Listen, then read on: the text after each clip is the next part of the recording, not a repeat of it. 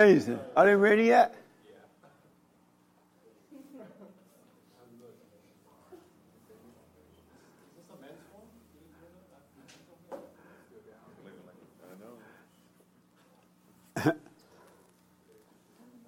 hey, Montgomery. Yes. Did you hear yourself on the radio? Amazing. We played it on the radio. Did you hear it? No, I don't think he heard it. Oh, you didn't hear it? I heard it. Uh, You heard it? Oh, I heard it. Who said that? Oh, yeah. I heard it. I heard it.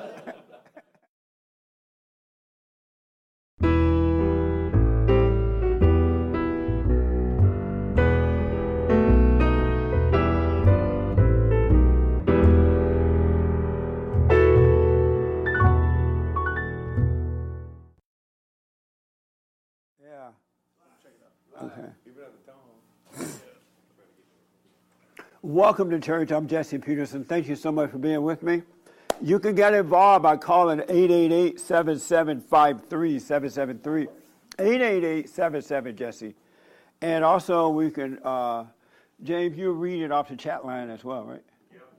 So YouTube, go to the chat line on YouTube. I, uh, and hello everybody here again. Hi y'all. Uh, we had a town hall on Thursday night. Anybody here that was here, there? Oh, did you guys like it? It was amazing. I think from that, what I think I want to do is uh, I want to have a town hall with some of the women for Bond, with some of the worldly women. And see, that would be something else. We're going to need the FBI. but I, I am going to do that. I want to do that. And another thing I'm doing is um, I'm building a, a network, radio network. And so what I'm doing is people like Joel, Chris, and Nick, I'm giving them their own shows, and we're going to replace them with other employees. We're going to have a, I want a strong network of men on the radio. And they can do it, kind of what James is doing. So we're kind of working on it. But anyway, thank you all for showing up for the uh, town hall. It was so good. It was Mamma Mia, hola. And then the folks who watch it online as well, thank you so much, and for the donations and all that. Um, and don't forget to vote on Tuesday. Everybody ready? Most of you have already voted, all right? Yeah. Uh, so it's going to be interesting. It's really going to be interesting. Hopefully, we'll know by Wednesday who won, but we kind of might not know. Might, you might not know until next September or November. This is November, right? Yeah, November. But we'll see what happens. Uh, any question about anything? Yes, sir, right here. And then I have another question I want to ask. Uh, do you do you know who Roy Masters is? I do. All right. Yeah. Yeah, uh, I just found out about him from the. Um, uh, it's another Jacob that go here. He a white Jacob, and uh, he told You me white about- Jacob? White Jacob. Yeah. Yes. All right. Let me ask you this while you got the mic. Uh, if you were sick and the doctor came into your room, and, said, what's your first name? Ken. Ken. And the doctor came into your room and said, Ken, you have three weeks to live. What would you do? Um, I say at this point I wouldn't I wouldn't even worry about it. Probably back then I would panic, but now since I'm waking up, I wouldn't even worry about it. Yeah. Yeah. Amazing. Yeah. What would you do if the doctor told you that? You have three weeks to live. First thing I would do is make sure all my assets are in, in line, so I don't have, so my children doesn't have, don't have to go through what I went through, and I'm going through. Right. Uh, then I would continue to get right and, and double down on what I'm called to do instead of procrastinating and being lazy about it. What do you mean by get right? Continue to follow His will and not my own, and that's Oh, a daily okay. struggle, obviously. What would you do? I'd say I want a second opinion because the doctor like- doesn't decide. That's up to the Lord. So So you tell the doctor that's not your decision? I, I don't know if I believe that. I, I believe in the Lord, and when He calls me, then He calls me. It's not Oh. up to the doctor. I would So just. would you uh, tell the doctor that? Sure. You would say, go sit down. You don't know. Eh, He's just a doctor. He's not God. on. So, you know. Interesting. In the black, what would you do, the young lady? Can you repeat the question again? If you were sick and the doctor came into your room and said, you have three weeks to live, Three weeks. three weeks, what would you do? I would enjoy that time. Um, like it's like living every day like it's your last day. Um, so So you would party it up? no, no, no. I would um, go out and buy all the pot I can find. No, I wouldn't. no, no. But, but that's and not I would living. get high every day. No, I'm playing. yeah, I'm joking. I'm it's a joking. joke. Yeah. I'm, I'm joking, potheads. Okay. Yes. Yeah, so I would just enjoy it. Um, again, I, I agree with the lady over there that it's up to, to God when it comes down to it. And many times um, doctors are wrong. So, Yeah. and it's interesting because I hear you say that you're never gonna die. So it goes back to your your um, mentality. Right. Right. Amazing. What will you do, young lady way in the back? If the doctor said you had three weeks to live, I don't know why I thought I knew you were gonna tell me, ask me. so what? I knew you were gonna ask me. Um, You knew. Oh, okay. I don't know why I felt it. and what do you say? Uh, I don't. I nothing really. Like I would just wait and see what happens, and just keep living my life with you know, giving my life to God, and that's it. Knowing that you have three weeks, Yeah. I you'd be just, trying to give your life to God. He wouldn't want your life knowing that you're about to die. I would just keep living my God life. only want lives that are living. Yeah, but I would like, just, "Too late I now." would just keep living my life righteously. That's what I mean with that. You like, would? I would just keep living my life righteously, like just in the moment, in the present. I won't be worrying about the future or the three weeks or Oh. anything like that. I would just be in the present. It's kind of hard to know though until you're in that situation. The, exactly. Because like the moment the doctor said, the countdown started. You know, like, oh, now I got two weeks. now I got three weeks. Da, da, da, da, da. Tomorrow I'm dying. That would be a trip, right? Wow. So what happened? was- The reason I asked because uh, my second older sister has cancer, and so she had a relapse the other day, and they had to drain uh, bones or something. And the doctor told her she has three weeks to live. And so she had a choice of continue the radiation therapy treatment or go to a hospice or two different kind of treatments. And so I'm like, wow. And so she asked me for me to call her, so I called her. And I asked her, was she afraid? And she said, no. She could barely talk. She said, no, I'm not afraid. And I said, well, I'm not surprised. I remember how you used to beat your husband. and any woman that beat her husband, she is not afraid of death.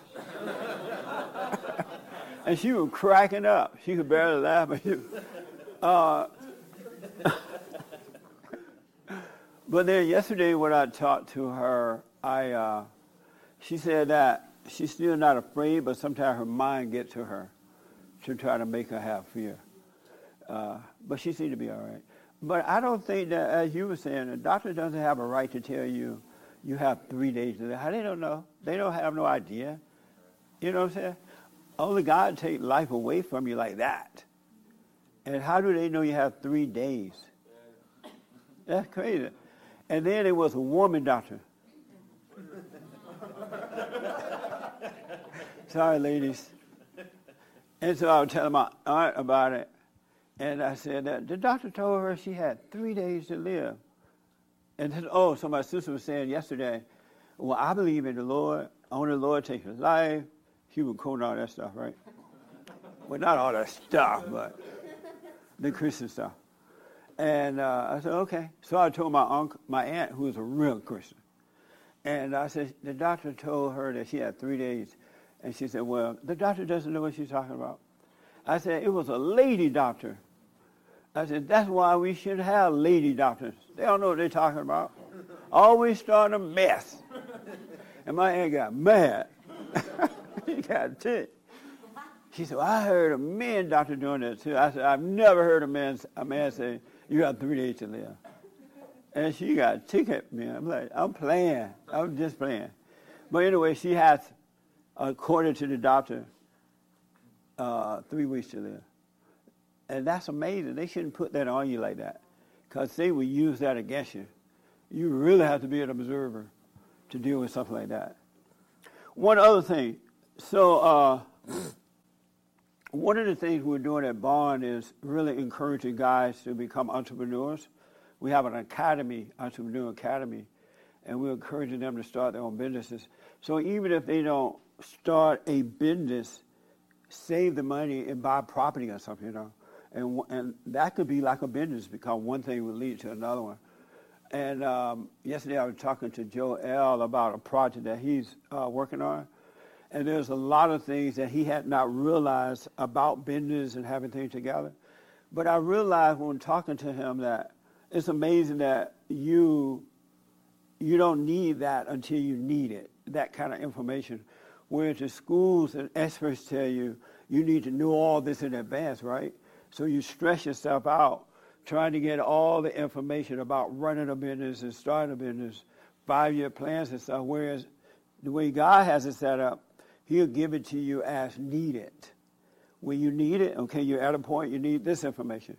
Get that information. And that way you don't worry, you're not stressed out, and things happen happen really easy for you, easier than it was if you gathered all that knowledge beforehand.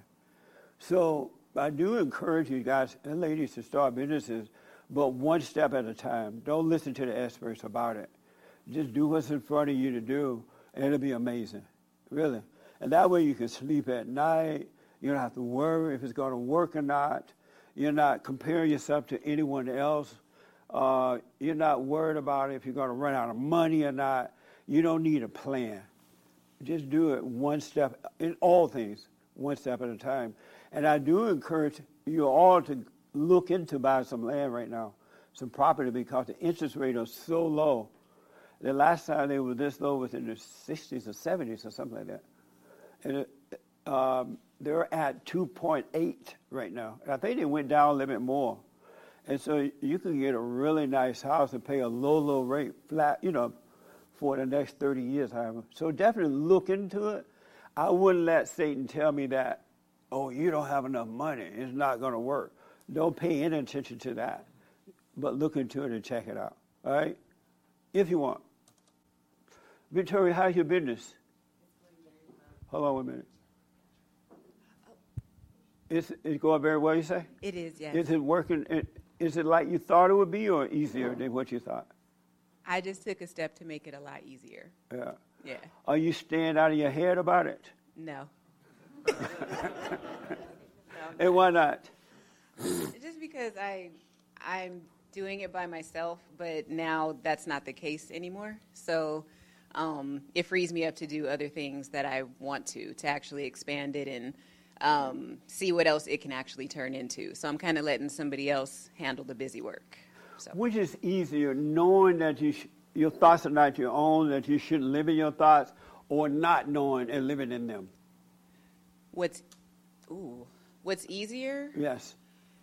I would say what's more automatic is living in them. I don't know if that makes it easier. Is it harder knowing that these thoughts are not your own and you should not be a part of them? Or is it better not knowing it and just living in your imagination? The concept of knowing that that's the case is easier. It makes life easier. So, It yeah, does. that's easier. Do you struggle with the thoughts? They come and go still, yeah. They do. And is it getting easier at all? It is. Some, something kind of happened, uh, what's today, Sunday? It happened on Friday. And it didn't feel like any other day that I've ever felt that I could recall. And I didn't, I felt some anxiety, but then I actually saw it and I was observing it, but I didn't realize I was observing it at the time.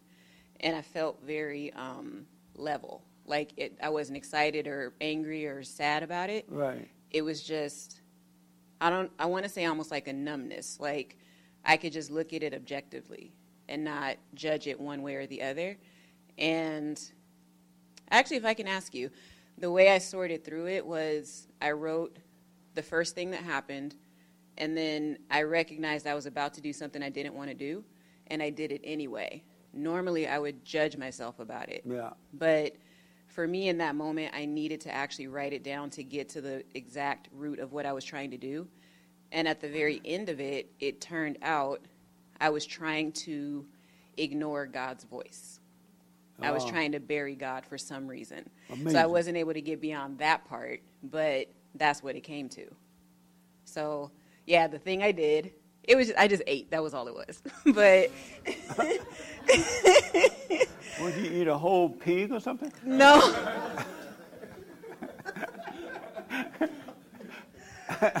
no, but I'll just be transparent. Like, obviously, like, food is one of my struggles.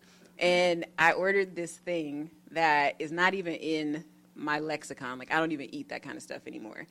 But I did it anyway. Yeah. And the the first thing that hit me was that I was ordering food, but I had a fridge full of food, which meant that I felt that my current condition wasn't good enough. And I still needed to control it and do something extra. So that was the thing I was trying to get to the bottom of. It had nothing to do with being hungry. At the root of it, I literally felt like where I was in that moment wasn't good enough. So Oh. that was what I had to explore. So you ate it anyway? I sure did. And then I, and then the reflection came later. No, the reflection came later. But the crazy thing is, when I would normally do something like that, I would feel really bad, really full, really just, God, I can't believe I'm saying this right now. But I would feel so Now like, everybody looking at you like you as a pig. I know. and you're never going to get a husband. No, you eat that much. no, but that's why I figure like I, I might as well just say what it is because I mean at the end of the day I know somebody else out there has done this before or struggled with it. No one it. else but you. Yes, they have. Yes, She's trying to feel better about it. You're the only one. I I'm trying to bring them along with me. Right. But no one else in the world but you. but no, like it, like I said anyway, it made me it made me well, I was I allowed myself to make the connection between the action I was doing that looked so harmless. You're hungry, order something. Okay, but why am why am I not going into the fridge though? Because I actually went out, bought the groceries with the intention to eat them. So why did I do that? And like I said, that was the one thing that I wanted to get to the bottom of because I knew I was doing it the, the entire time And what did you come up with? Like I said, I was trying to some for some reason I still haven't gotten to that yet. But I Oh. I tried to literally um, avoid going to God for whatever reason because ordering that food something triggered that. But whatever that was that was triggered, I wanted to solve it myself instead of going directly to God with it. Oh, okay. But uh, like I said, I was able to actually observe that I was doing that where normally I Nice. wouldn't. So back to your original question, I do think knowing that the thoughts are fake and that they're not you is actually better because I was able to get still in that moment So is it more of a struggle knowing that your thoughts are not real or less of a struggle? that day was the first time I really experienced it for real, and Oh, I like that a lot better. Oh, okay. Yeah, so It's I, I best do to know. that Yeah, the awareness is better. Yeah, Nice. by far. Oh, okay. Thank you. Mm-hmm. Give the mic to the young man right behind you. Behind me. Uh huh. Thank you. So I want, can you, Morning, I want you to respond. Hey, buddy. I want you to respond to my biblical question. Do you mind? Which one? How does one develop true faith? uh-huh.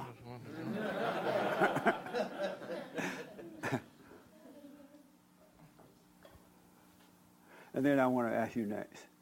You all holy. Did y'all know that joy? No, I may not tell that. I'm about to tell you about the Bible, but I'm not. Spare me, please. Yeah. It's too funny.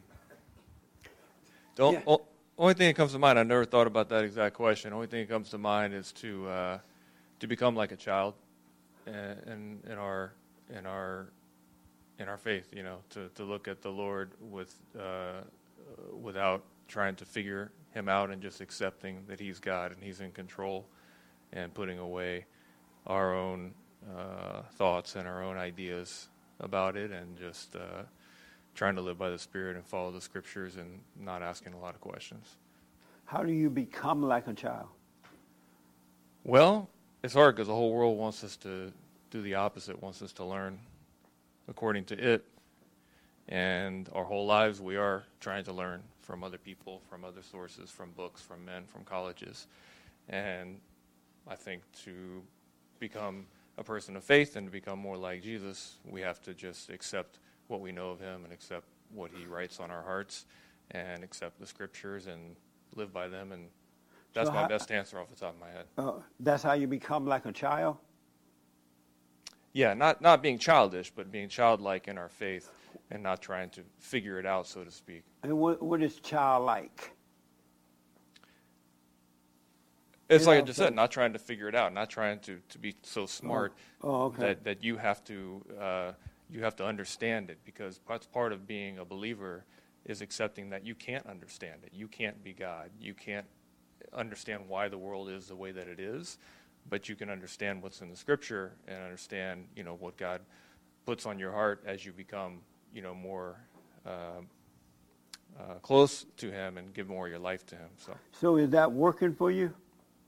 For me, that yeah, that that has worked. That's been hard because I didn't become a believer until I was an adult, so I had been through decades of of of trying to uh, you know be God myself and and figure out how the world works on my own terms or on the terms of the world and the people around me that have been uh, teaching me about how the world is. Oh, okay. Amazing. Give the mic to the young man next to Victoria. And then I want to go here, Joe. Um, how does one develop true faith? Um, Did you know that was a biblical question this week? uh, yeah, I heard it. Okay. Um, I don't know. You don't know? Okay. You know, the only thing I can think of is um, from experience. You know, you, you do something and you're, you know, it works, and then the next time you do something, before you do it, you know it works. Oh, okay. This is such an important question. To have faith is everything. It's everything to have faith. And it's amazing, and it is, especially to have faith and never doubt. It is mind blowing. Really. It's better than everything else to have faith. And all things are possible when you have faith. All anything is possible. You know what I mean? So I want to ask this young man here, and then the young man with the arm fold. Oh yeah, I saw your hair. Let me take him first, and then you with the arm fold. But right here, how does one develop truth? He tried to hurry up and read it in the Bible, huh? Do this so things don't fall down. He was like, read it. You get an F in class. How does one develop true faith? One develops true faith by hearing, and hearing by the Word of God. And since the Word of God is really full of testimony and witnesses of those who had faith before us, uh, here, I will read it to you. So, He got his homework. You There- knew I was going to ask you this? you told me last week, I did. and I said I'd answer this week. Right on. Wow. I'm black and slow. That's okay. White people will remember. Only half. Yes, sir. So, since the Word of God is basically witnesses to people who had faith before us and full of the letters of those one of a thousand, two of ten thousand that have made Shepherdom. Uh, so, therefore, since we are surrounded by such a great cloud of witnesses, let us throw off everything that hinders and the sin that so easily entangles, and let us run with perseverance the race marked out for us, fixing our eyes on Jesus, the pioneer and perfecter of faith. For the joy set before him, he endured the cross, scorned its shame, and sat down at the right hand of the throne of God. Consider him who endured such opposition from sinners, so that you will not grow weary and lose heart. So essentially, faith is confidence in what we hope for and assurance about what we do not see. And so I, you know, here for a couple of weeks and I hear a lot of newcomers to the brotherhood, uh, they enter, enter into a lot of hardships when you enter this, this life, when you declare yourself. And it's, it is hard. You know, there's nothing that, uh, that we go through that's easy, especially when you declare yourself to be righteous or at least strive for it. But we remember what Christ went through, and what we go through is nothing compared to what he went through. And so that's why we shouldn't lose heart, and we should have, you know, the true faith, even if it means we go to our death for this life. And so, how does one develop faith? Well, again, Because that ha- didn't help me. it sounded good, but it didn't help me. Was anybody help with that? But it's not a put down. no, it's okay. Yeah, no. So for me, I- I can only tell you for me, Right. You have faith of course, and you never doubt? never, Nice. not anymore. This I used morning. to. No, no. No, I'm saying, how did you develop faith? True faith. True faith Yeah. is I went through a lot of experiences like everybody else, good, bad, some that were done to me, some that I did to myself or to others before I became reborn, before I found the Word of God. Right. And so once I discovered that and started looking for the answers like a child, you know, became childlike again and stopped assuming I knew everything, became inquisitive and looked at everything like a mystery again, Right. and started to study and read, that's when the answers were there. And the words of men from 2,000, 3,000, 4,000 years ago confirmed what was being revealed to me in my lifetime. And since I had the testimony of two witnesses, myself and those before me, it eliminated all doubt. There wasn't any more doubt at that point, and that's when the faith came. Okay. Um, so you have faith now and never doubt. Nope. What's it like for you to live that way? It's not that easy. It's not easy to live that way. It's not that easy Why not? because you have to you have to throw off what you want. You have to give up your own wills and desires, and uh, give up. Give me an example what, for, for all of us, what you mean by that. Throw off. Well, a perfect example is some of the things that we do to ourselves for pleasure. You know, Well, don't go that way. no, you, I'm sorry I asked. you know. I, I, I mean, I mean the flesh. form. I mean things of the flesh, Oh. food and Oh. chemicals and and uh, you know sleeping in. Like I'd rather be sleeping in right now, not in church discussing and fellowshipping. Right?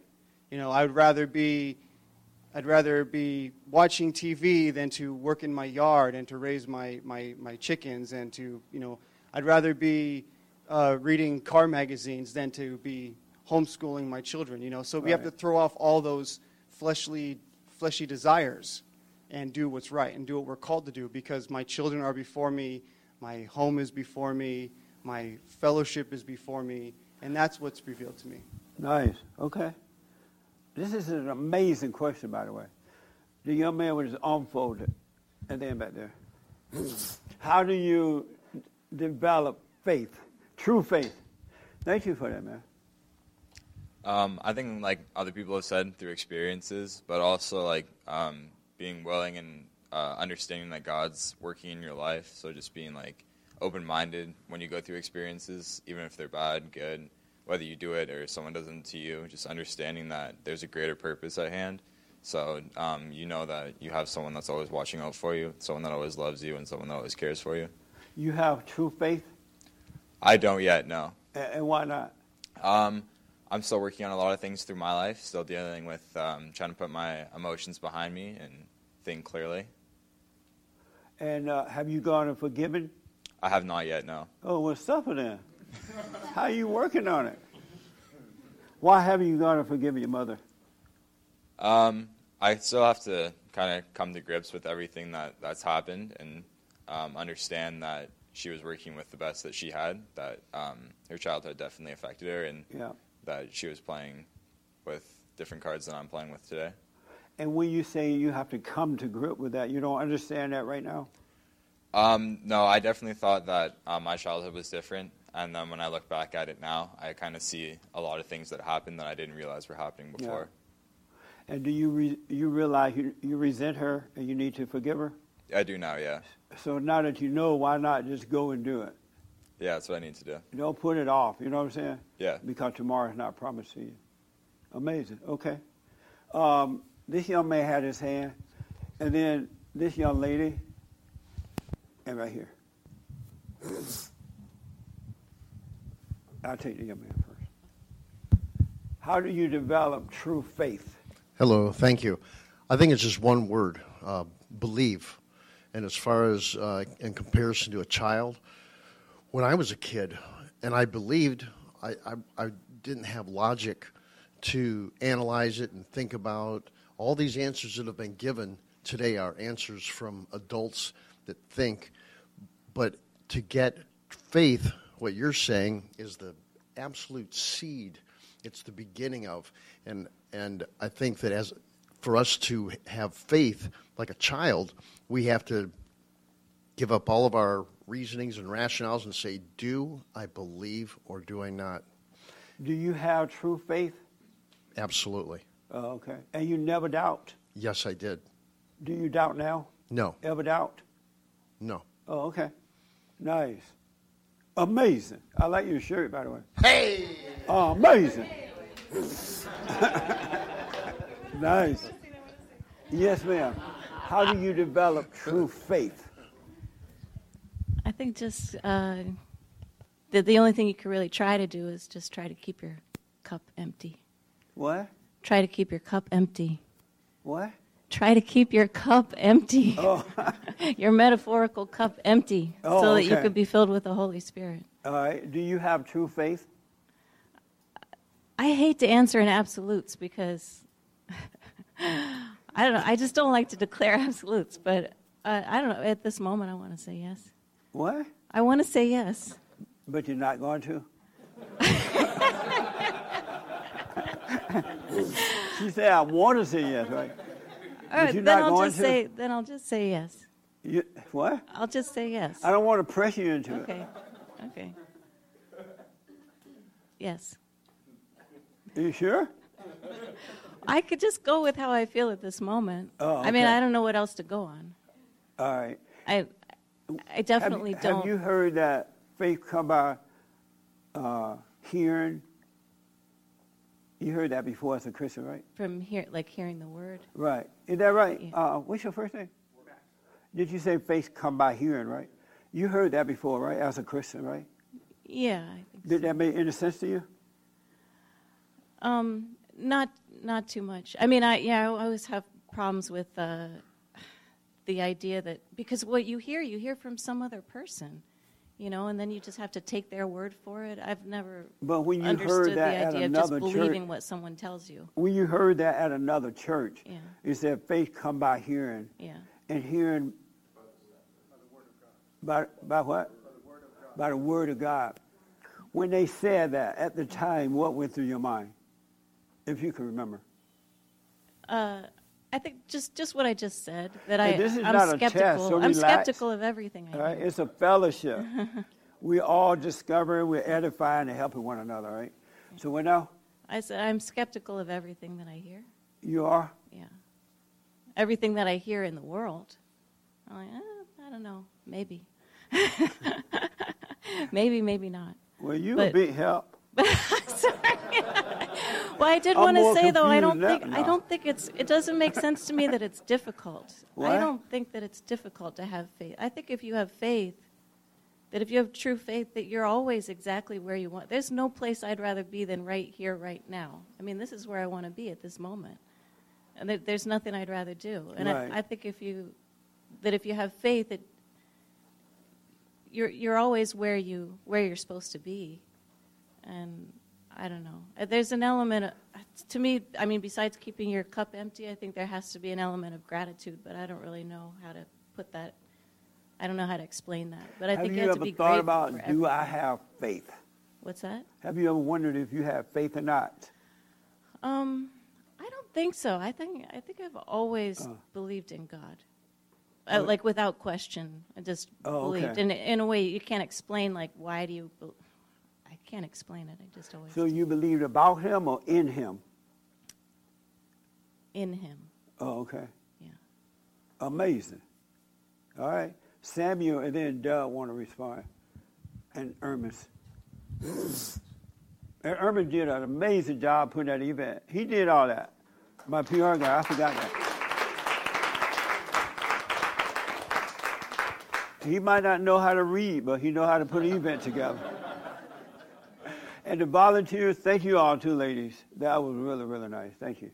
Um, how do you, how does one develop true faith? Uh, I think that I was thinking about it a little bit, and I think that in the same way how you do the silent prayer and you look at the not you, and then that that's that's how God reveals the real you. Is using that same idea to analyzing what true faith is. Is you you look at what true faith is not. So, to me, true faith is not anxiety, is not depression, is not worrying about what what you have or what you don't have, or comparing yourself to another person. And then once you see what true faith is not, it's easy to know what true faith is. And do you have true faith? Um, as I'm going through the growing pains of, you know, waking up, I have true faith. I know what true faith is, but there's always those moments where I'm like, you know, I believe in the thoughts and I believe in the lies. So, So you doubt sometimes? sometimes, yeah, Oh, okay. but I'm able to recognize it and then correct it, and I'm moving forward. Oh, okay. Amazing. Amazing. Um, yeah, hands everywhere. This is nice. Mary, let me do this. Ermis and Doug, and then you and everybody and Mama. I like this. Uh, I'm sorry, do Doug first. Doug, how do you develop true faith? You said it. You said you doubt every thought. I said that? Uh huh. Oh, okay. You believe that? I do. Do you have true faith? Yes. Why is Joel cracking up? Joel laughs at everything. I find myself uh, some some things like don't bother me at all, and I know that I have faith in that moment. But then there's some things that I kind of get in my head about, and I I do snap out of it, but I do almost immediately get into my head, and I don't know exactly why. That's kind of why I hesitated when I said yes. Um, so yeah, I, I think I do have faith. I just kind of see myself kind of in and out of my thoughts. So you doubt sometimes? There are times when I doubt, but pretty similar to what Samuel said, I I kind of see it pretty Samuel, the Mexican car wash boy. Exactly. He's known for that. Okay, so you doubt sometimes? I d- I'll doubt sometimes, but then I'll see that I'm. This is ridiculous. I'm doubting. Like for instance, this we had to at my work we had to get a flu shot, and I'm thinking to myself, I wish I could just pay somebody to like just say that I got the flu shot because we, it's mandatory. We have to do it. You want to pay somebody to say you. Uh huh. Because we. That's it's- faith. Yeah. And then I realized, I realized that. I realized that this is ridiculous. Why am I worried about this? And then Friday, we got this letter saying that nobody could say anything to us if we took the flu shot or not. So Nice. it's kind of like, you know, you. I do see myself like worked up about it, but then, then after a while, I'll just be like, this is ridiculous. I don't want to worry about this. And then something will happen like that, and it's like, it, so I, I do think I have faith. Faith. All right. Ermis. I know of faith. Yes. How, do you have true faith? I'm going to name it and claim it. I'm going to say yes, I do. What? what do you say? I said, I'm going to name it and claim it. So I'm going to say yes. Oh, so you're going to lie.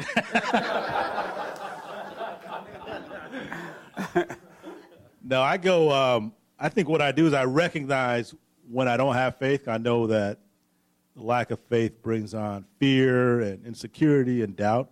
So similar to what Samuel said, um, well, no, this is what he said, but I just know I recognize the moments when I don't have faith, which is, so do you have true faith? Uh, no, I don't think I have Oh, true you faith. don't? Okay.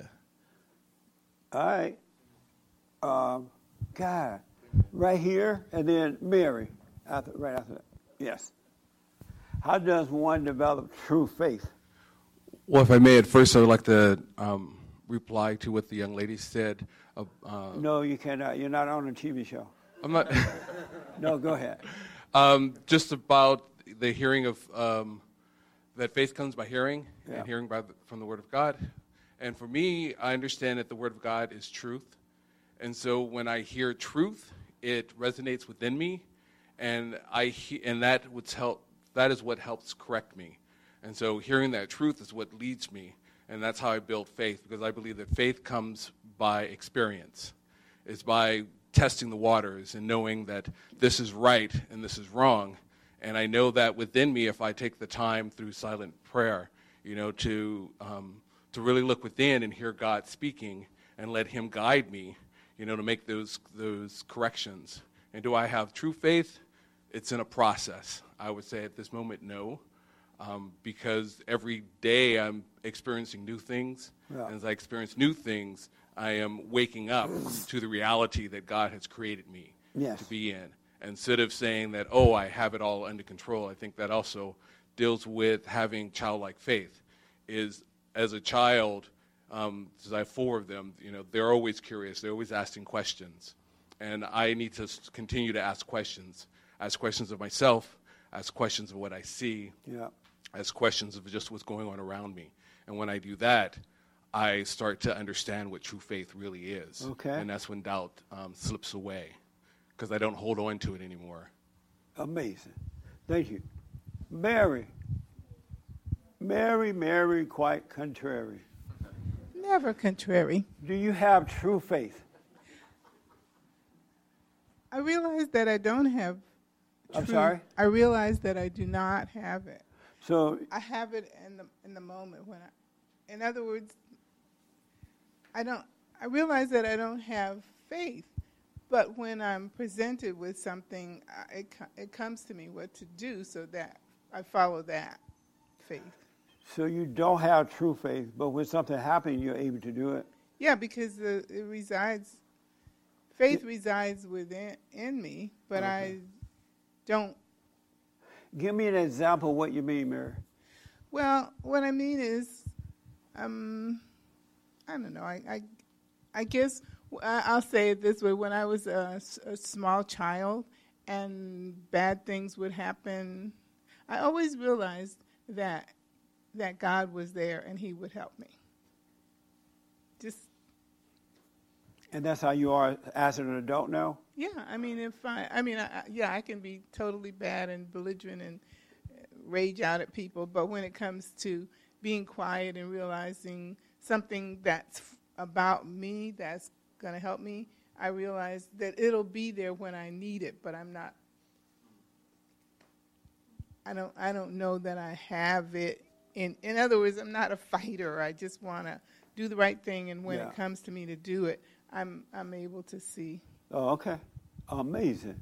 Did I see your hand and then here? Okay. Do you have true faith? Um, I'll say yes, because You I say yes. yeah, because I've been um, So you you had a choice of yes or no. You chose yes. yes. I do. I'll say yes. I'll take number two. No, no. no, I'm saying it because um, I, while everybody was talking and saying about childlike, um, Do you have true faith? yes, And how did how did you develop true faith? I think what he said through experiences, like You think what she said? No, I know that it was because of what he said. Like it resonated with me. Like Right. through experiences, I've been bad experiences, like really dark, going through the really dark places, Yeah. and losing almost everything that you had on control. Through those experiences, I've real I came to realize that the only thing that I can overcome life it's through giving it to God, and that has helped me. Sometimes it's difficult because my mind gets in the way and tells me different things, and I be I react a little bit, but then I catch myself and I'm like, okay, no, I'm not gonna give in on this, and I think that's faith too, catching yourself and changing it. Okay. It's an act of faith in and of itself. No, you don't have to always be perfect. You can have thoughts and le- react a little bit, but if you catch it and correct it and giving it to God, I feel like that's an act of faith, and you're already having faith. and that's how I feel like I'm living today. Okay. Amazing. Yes, get a yeah, man. Yeah. How- You, uh, how does one develop true faith? Um, thanks. I don't know. And Is this your first time here? Yes. Oh, welcome, man. Thank you, sir. What's your name? TJ. TJ. wow, whole lot. A black TJ and a white TJ. Where? Next to Victoria. And another TJ. they must be running out of names. I know, just name him TJ. Nice. Okay. Um, so, do you have faith? Um, no, I don't think so. And um, the reason I think that I struggle with is that um, I think as we get older, we acquire stuff and we, you know, go through your careers and, you know, you acquire things. And faith, I think, is like you shouldn't have fear of losing things. And I've realized that when I want to make decisions about things, I'm always worried about, you know, what I could potentially lose, even Yeah. though, you know, this might be the right choice or it feels right. I'm constantly thinking like, you know, what I'm gonna lose. So I Yeah. realize I don't have like I don't have that lack of fear that a child. That's deep, has. man. Yeah. That is a perfect sign of not having faith. Really. Um, have you heard me say, go and forgive your, your mother and your father? Yeah. Have you done that? No. Suffer. what the? Why have you done it? That's a good question. um, uh, so my dad has has passed away. He's he did. He did. and, and my mom actually doesn't live in this country. I'm not. I, I wasn't born in this country. Oh, are you the son to that woman that we just went to the court? I don't know. This- what's her name? Amy Barrett.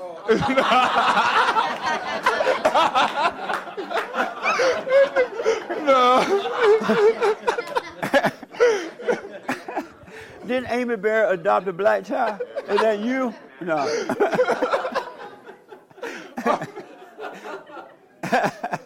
she adopted um, my my sister. Not Oh, I thought a boy and a girl. Uh, it was me. No. Oh, okay. Yeah. And so your mother live in another country? Yes. Are you able to FaceTime with her? Um. Yeah. Yeah. Yeah. I can. You sure? I can't. I just don't like. You know, we're growing apart. I think so. I don't enjoy talking to her. I think she means well, but we're just, you know, not on the same wavelength. You don't enjoy talking to her? Nobody enjoys talking to their mother. it's a task. Yeah. Um, but do you know you need to forgive her so that you can develop faith? Um. Uh. I need to forgive her to develop faith. Uh, Because uh, anyone who has anger is outside of God. He's not. He's with you, but he's not being to bring you into the kingdom and guide you until you forgive, so he can bring you in. Uh, do you understand? Do you know that? You heard Yeah. me say that before. Yes, right? yes, And do you believe it? I've heard you say it a lot, but maybe in my mind I feel like I don't hold anything against her. I just don't enjoy, you know, talking to her. Like she's just very, oh, why don't you call? Or you know, it's always about her and what she's going through. you know? Right. Yeah. Well, you need to forgive her for that. Yeah. Yeah. Yeah, that's selfishness. Yeah. Yeah. You know what I mean? Yeah. Yeah. I know what you mean. And so, why don't you? Are you afraid to face her?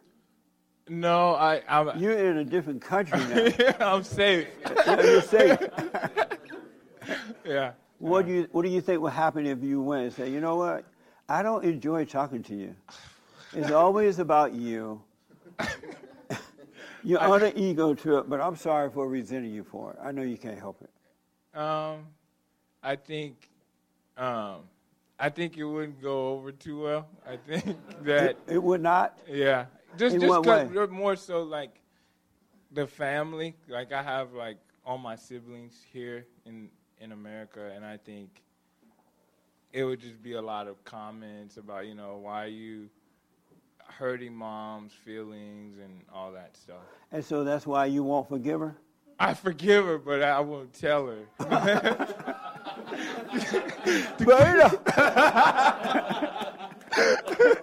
Keep the peace. Keep the peace. Um, But you're not going to be free. Which is more important, your family and what they think, or your soul? My soul. Yeah. So why don't you put that first instead of and forget about the family, what they're going to think?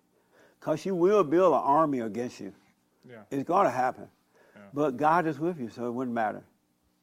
And I've heard you say, I think, like you said, that you're you're doing it for yourself, not for them. Right. But sometimes I just think, like, if, if I do this, like, I'm setting out to hurt her or something. No. And, uh, yeah. It only hurt her ego and not her because she doesn't want to face the, the truth about herself. Yeah. So you're not hurting her. Mm-hmm. It's her ego. And by you dealing with her, she may think about it down the road somewhere. Oh, my son is right. I need to forgive. I need to apologize. And so if you love her, you would forgive her. Okay. I'll smoke on it. You- do you smoke pot? You will.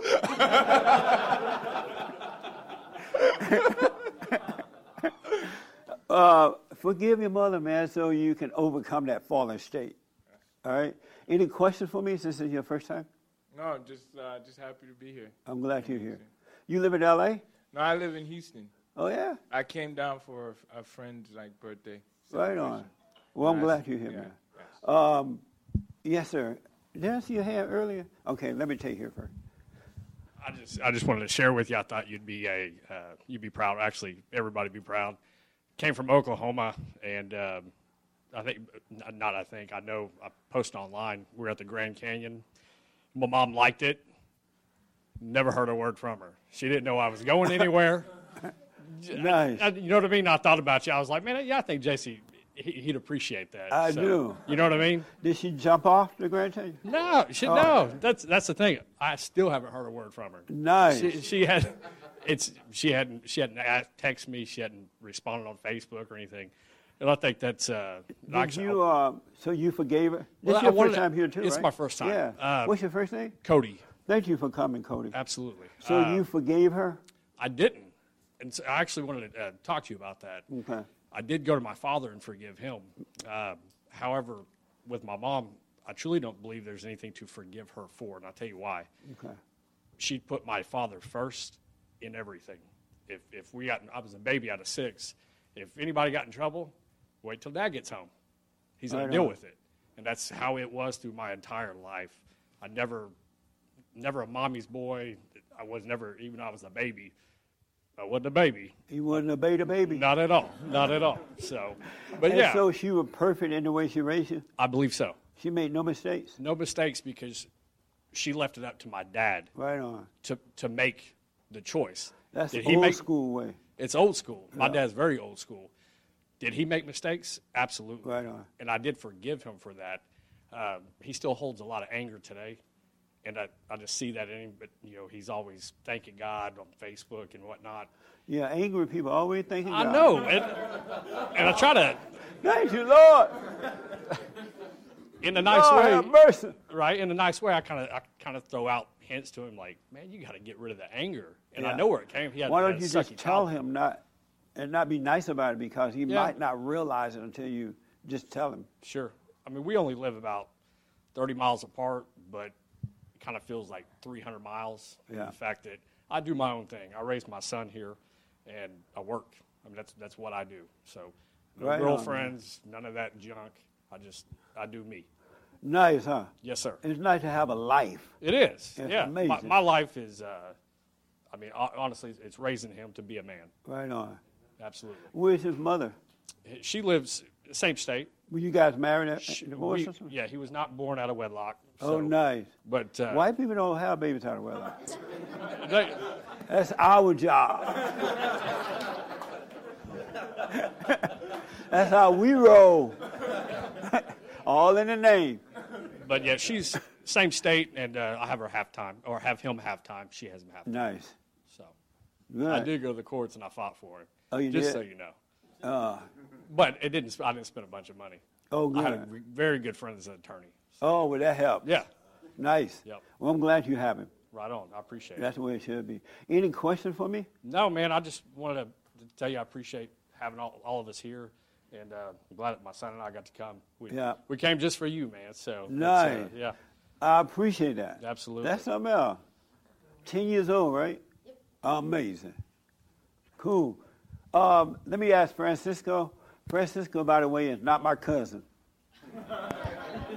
I am not related. He's a Mexican. I'm a black. Black and brown. And, I'm black, and too. I don't drink, and I don't wear I drink. contact lenses. I drink wine once in a while with some steak. But, all right, so all that clear now? All right. Huh? Huh? what a mess. Um, how does one develop true faith?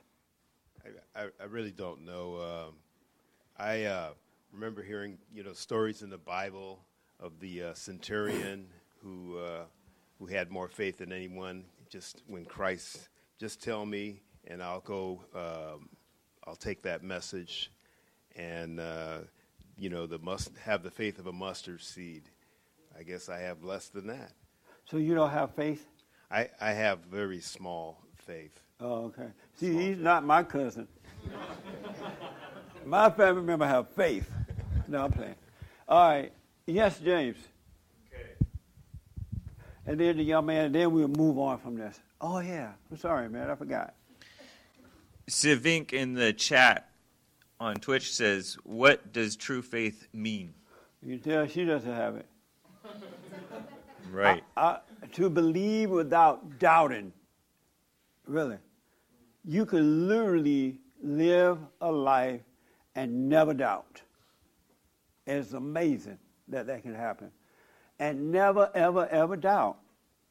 I was telling uh, my, uh, well, guy this morning, Doug, I'm like, wow, it's amazing how human beings, as human beings, regular human beings, we don't know anything. We really don't know anything. But we think that we know. We think we're so smart and we be helping each other and what we're saying is true. And it doesn't make any sense. It's all lies. It is so far away from what God had. It, you can't figure it out. It's crazy how it is. We don't know anything. What you read in books, it's just stuff you read. You don't know if it's true or not. And then you go out and quote it. You look smart, but you're not. We are, did the Bible say we, we were no worth a dung or something like that? I don't know. But did it say we're not worth anything, we don't know anything, we can't do anything? It does say that. You better go do your homework. It doesn't say that, wife. Yeah, I think it says of ourselves we do nothing, we know nothing, we are just like dung or something like that. Filthy rag. Look at Joel quoting about it. He's like, Righteousness is what you're talking about. what did it say? Um, that um, our righteousness before God is like filthy rags, which is dung. You know? Yeah. Did you ever you ever read that? I didn't think so. Oh yeah, it's in there. And the point is, we're work. We're, we're not as important as we think we are. You know what I'm saying? And it's all ego to think that we are important. We're not important. So cut it out and just live a regular life. You'll be happier. So, is that person still there? I No, mean- that was a that was a chat. Oh, okay. And then another chat, Mizkin on Twitch says, "I don't see how never doubting is true faith." What? what the? Anyway. I don't see how how would that not be true faith if you never doubt. All right. The lines are full. Okay, let me do this first, though. Okay. Um, right here. He's been waiting for a while. So the callers. Okay. I like the fellowship. It's really cool. So I'm happy about this. Uh, yes, sir. Okay, so how do you de- how does one develop true faith? By just admitting you're wrong. It's the easiest thing to look and see, especially if you know the Bible. Like I, I used to be a hardcore Bible thumper. It's easy. It's the easiest thing to look around and see evil, quote unquote. But like to look inwardly and realize that that evil is also coming out of you, and that you need to take the action to uh, free yourself by forgiving, because you just were operating by nothing out of hatred. That's the that's the way you truly develop the faith. And do you have true faith? Yes, sir. And you never doubt? No. Oh, the thoughts come, Right. but just knowing that it's not of me and it, it can pass over me, that's faith. Okay. Amazing. Thank you, man. I saw Ermis first, and then I think the young lady in the back. And one phone call, and we'll move away from this, all right? I put my little two cents in. Um, otherwise, James going to be yelling. Oh, hell. Yeah, so Yes. just two quick questions. When you say that, you know, the not doubting, so you're not saying that you can't have, you can always have, you can be tempted by thoughts of doubt, right? And still have, and to still have tempt you. faith. Yeah, he will try to tempt you. Okay. So you can still have the temptation in the thoughts, but as long as you don't believe into it, Well, that's having faith. Is that what saying? the temptation come, because you have true faith, he would not even, it wouldn't be a deal at Gotcha. all. Gotcha. Okay. And then the second question is: uh, Is the ego is that is it a spirit? And if Yes. so, is it different? How is it It's different the than? spirit of Satan. and How is it a separate spirit than anger? Its own. No, it is Satan's spirit is of anger, proudful, trying to be God. Okay. Yeah, it's all ego. That's why when you are not ready to face the truth about yourself, it hurts, and it feels like it's you, but it's not you. That don't want to hear the truth. All right. Um, yes, ma'am. And then James, a phone call, and this young man want to say something right here about it. Um, it's not doubting like a, is it a process like as you keep growing like you're aware of it like because you're saying you never doubt so is Right. that a, a process It's not a process. so you just But- immediately never doubt But you definitely grow in it. Once you're born of the Spirit of God, you grow in it. Absolutely. Right here to the last one. In the shirt, yeah. How you doing, sir? Better than I deserve. How about you, sir? Amazing. Do you have faith, true faith? Uh, I believe so. Yes, sir. And, and how do you develop true faith? I think uh, the more more time you're able to spend uh, with God, the, I think the stronger your faith grows. And when you say spend with him, what do you mean? Um, doing things like this fellowship, uh, silent prayer.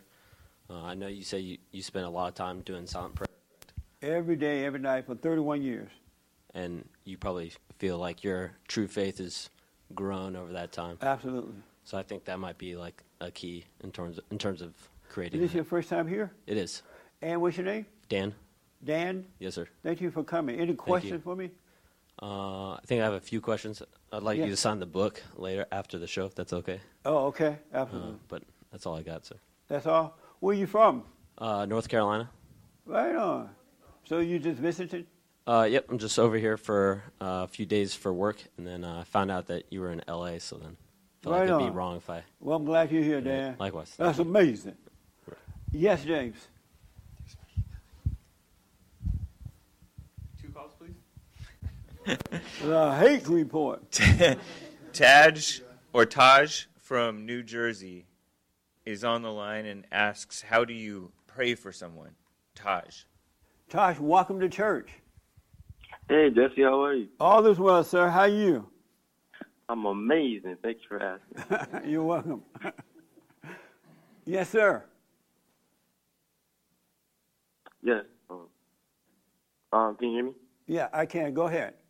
Okay, so my question is, um, yeah, how do you react when someone asks you to pray? Because I've been doing the um, the silent prayer every every day and night, like you said, and um, I just feel like it's redundant when someone asks you to pray for them. Because don't you have to kind of do the like the hoop and hollering prayer in order to do that?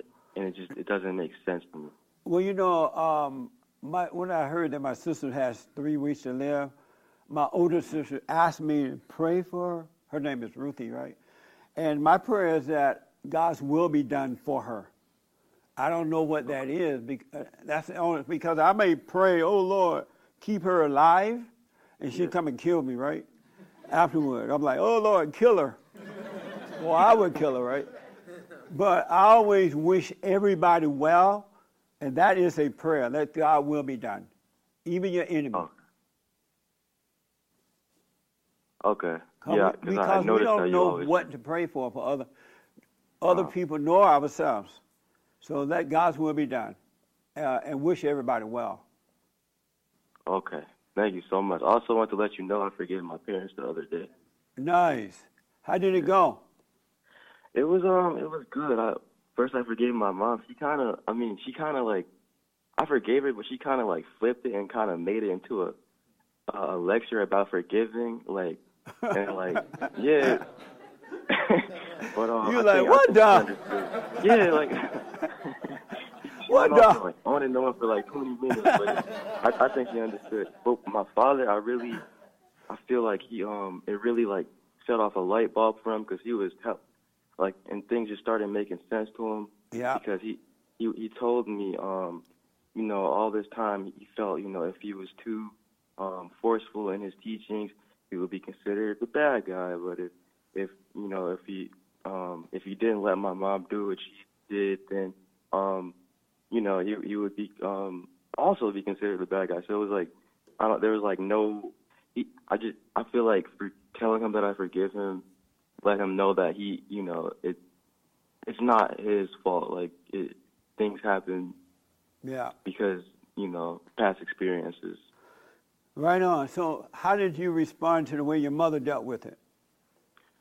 I kind of just, I honestly, um, I knew she was gonna respond like that, um, so I kind of just let it go in and out, um, in one year and out the other. But um, I do think that she she understood, and um, yeah. So now I'm just, uh, like from there. I mean, after that, I feel like I really got my courage back, and I'm just trying to look with faith from there. Right on, man. We'll stay with the silent prayer and Mm-hmm. doubt every thought, you'll be fine. Okay. All right. Thank you so much. All right, so whoever asks you to pray for them, just let God's will be done. Okay.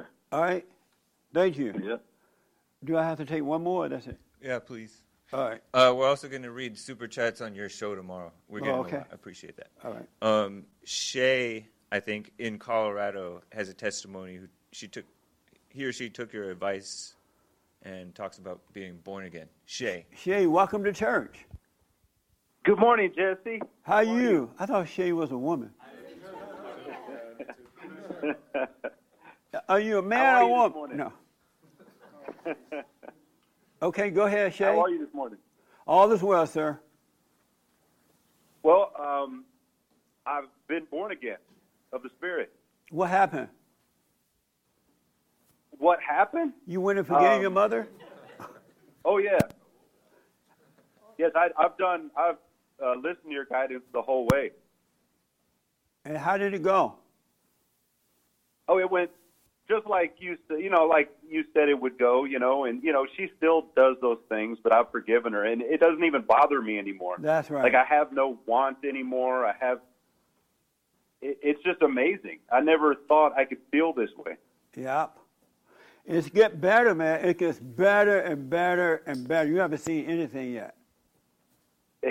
And I have a quick testimony on just how amazing it is, even from the get go. Okay. I went from smoking every day, pot and cigarettes Pot every here. day, right? And drinking. I had cut my drinking down to about once a week, but still I would drink to excess where I would black out and everything. Yeah. And as soon as I got rid of my want, I didn't want to quit. I didn't want and gave it to God, and I was born again. Yes. This happened after I was born again, the moment that I knew I was born again. I just, all three of those things just went away, and I haven't touched them. Nice. You would think that would be difficult, right? And it wasn't difficult at all. I had no want. He just took the desire completely away from me. Amazing. And It's so, so amazing. Amazing doesn't uh, even touch it. Did you have an extra stash left over? Did I have what? Did you have some extra pot left over? I threw it in the. I threw it away. You threw it away? No. yeah, I did. I threw it all away. What the? Well, that's good, man. Stay with. It's it's it's it's so. I thank you so much You're for welcome. your guidance. You're welcome. That's amazing. Call me on the radio show too, as well. I will. And I have one question. Yes, sir. What are your thoughts on? Uh, I accepted His grace, and then He sent me um, you. He sent me you to guide me. And then about three days after accepting His grace, He tapped me on the back with two fingers, right between my shoulder blades, on that Who? hump where your neck and your back meet. Who? Who did that? God. Oh. I'll run. What? No. I don't know what. Hey, call me on the show about that. I, I have some more questions about it. All right? Okay. Yeah, call me on the show. Yes, sir. Thank you, buddy. Um, so, Joel, did you want the input about True Faith? Uh, What's the one thing about Joel? You black. That's true. Oh, God. Uh, I agree with uh, Doug, though. Doubt all thoughts. And that's how you develop true faith? Yes. Okay. Do you have true faith? Not all the way. No. No. And so, how do you know it works? Makes sense. Oh, okay. All right. So, this is uh, really important, and I love the feedback. So, thank you all for the feedback, because there- you you know it's not about being wrong or right. It's about fellowshipping. And uh, what, James? What the? Yes, sir. Jamar from Long Island asks, "How can you have faith without, with no evidence?" Jamar. Jamal, welcome to church. I forgot where I Jesse. Go ahead, Jamar. Okay. Um. So my question is, how can I have faith when there's no like actual proof that God actually exists? Amazing. Uh, what type of proof do you need?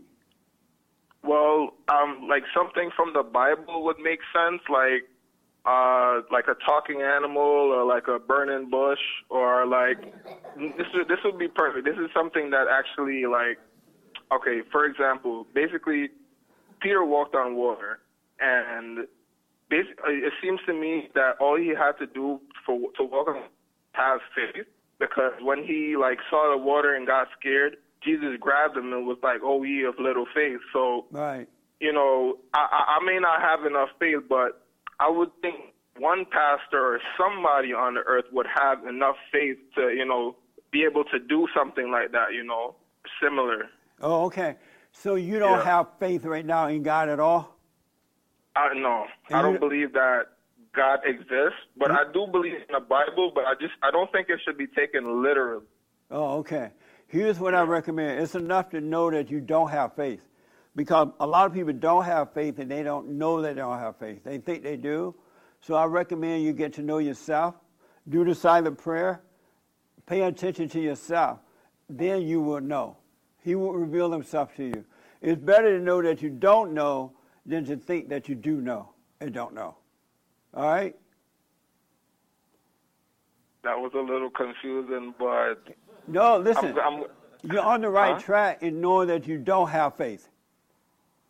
At least you're not fooling yourself. Okay. But you like to have faith, right? yes. Get to know I, I yourself. would like I, I would like to believe that there is something the way how people like make it seem, but like I- I've never Forget felt about- or experienced any. Huh? Forget about all that. It is enough to know that you don't know. Get to know yourself. Ask Him to reveal Himself to you, and He will. And then you would know that you know that you know that you know because if you just take someone else's word at it, you still don't know.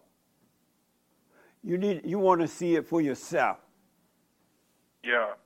So, uh, have you heard of my silent prayer video?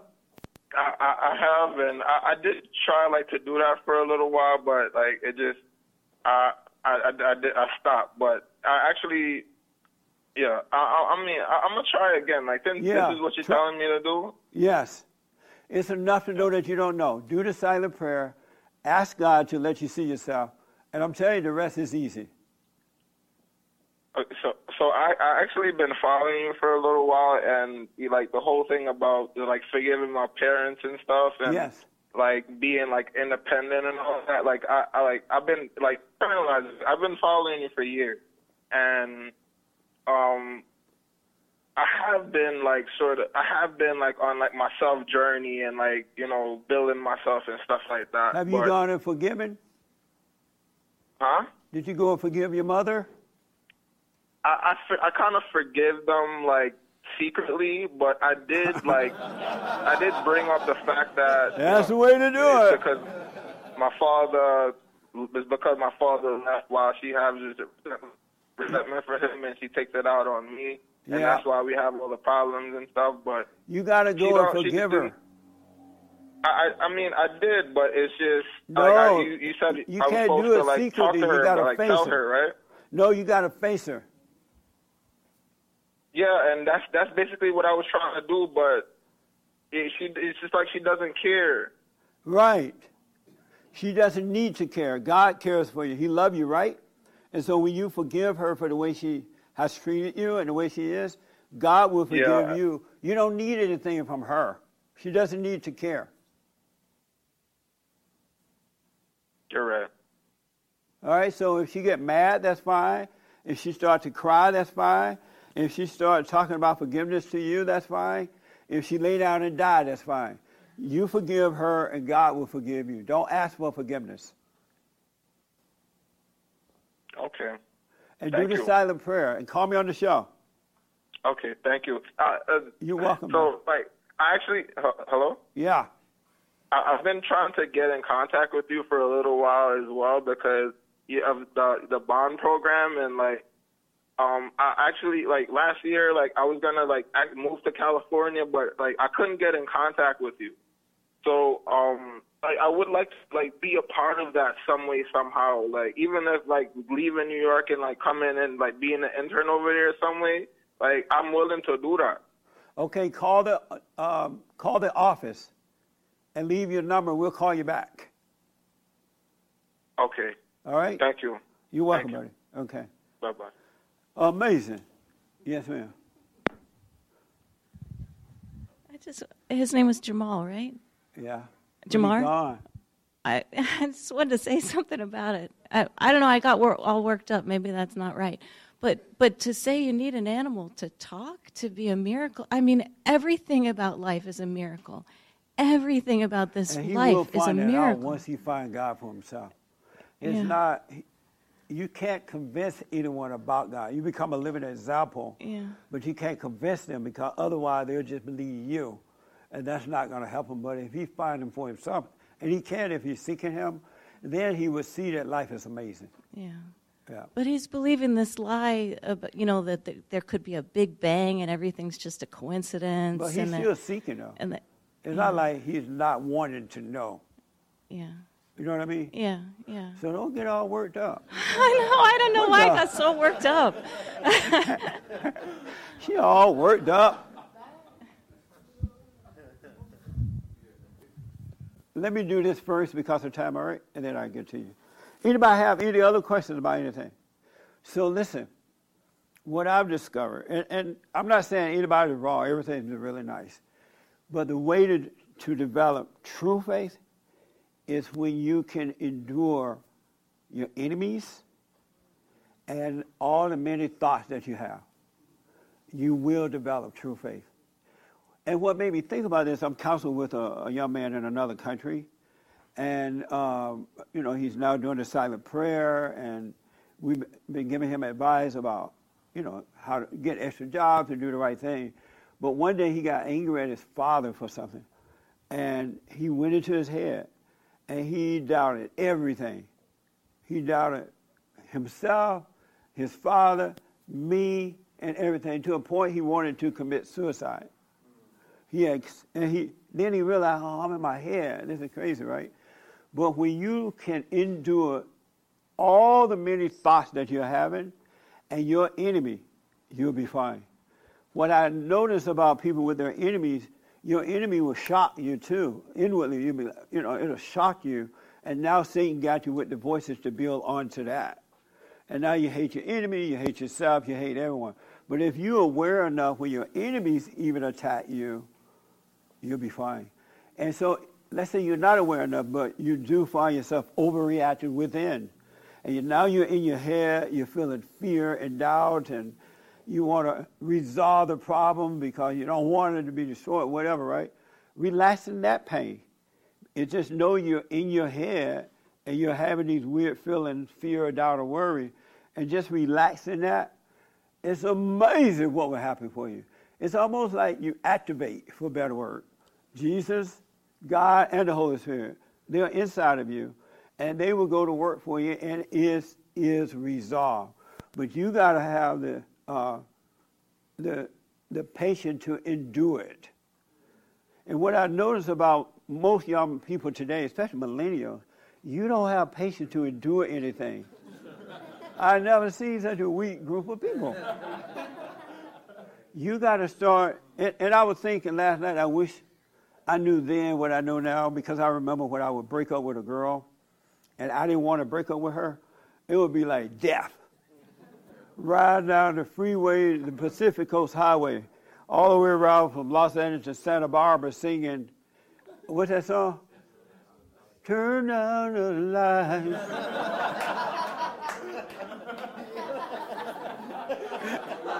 Anybody, anybody ever done that? You broke up with a woman and you, you just, it looked like it's just over, like you lose your soul. And I used to get in my car on a beautiful uh, Sunday afternoon, and now you could drive down the 10 freeway, go all the way around the ocean to Santa Barbara, and the sunlight is shining on the water, glimmering on the water, and you playing your sad song, boohoo songs.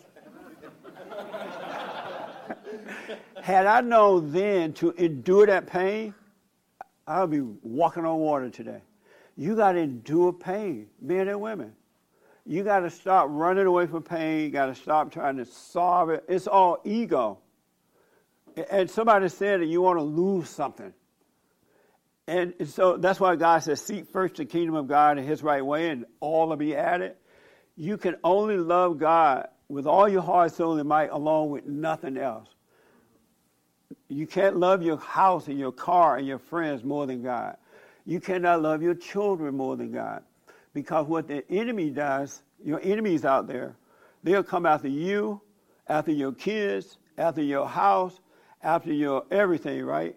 And then if that doesn't work, they'll try to destroy your character.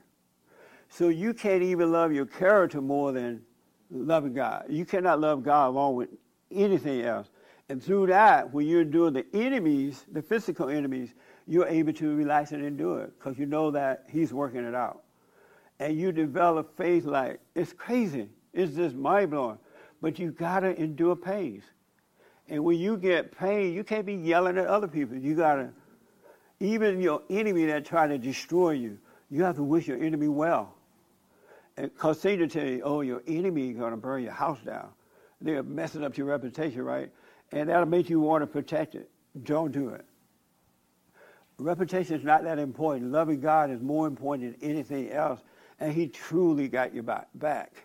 And you'll get stronger, and, and things will be happening, and you're like, wow, I used to be afraid when that would happen, or I used to wonder about that. But it'll be nothing to you.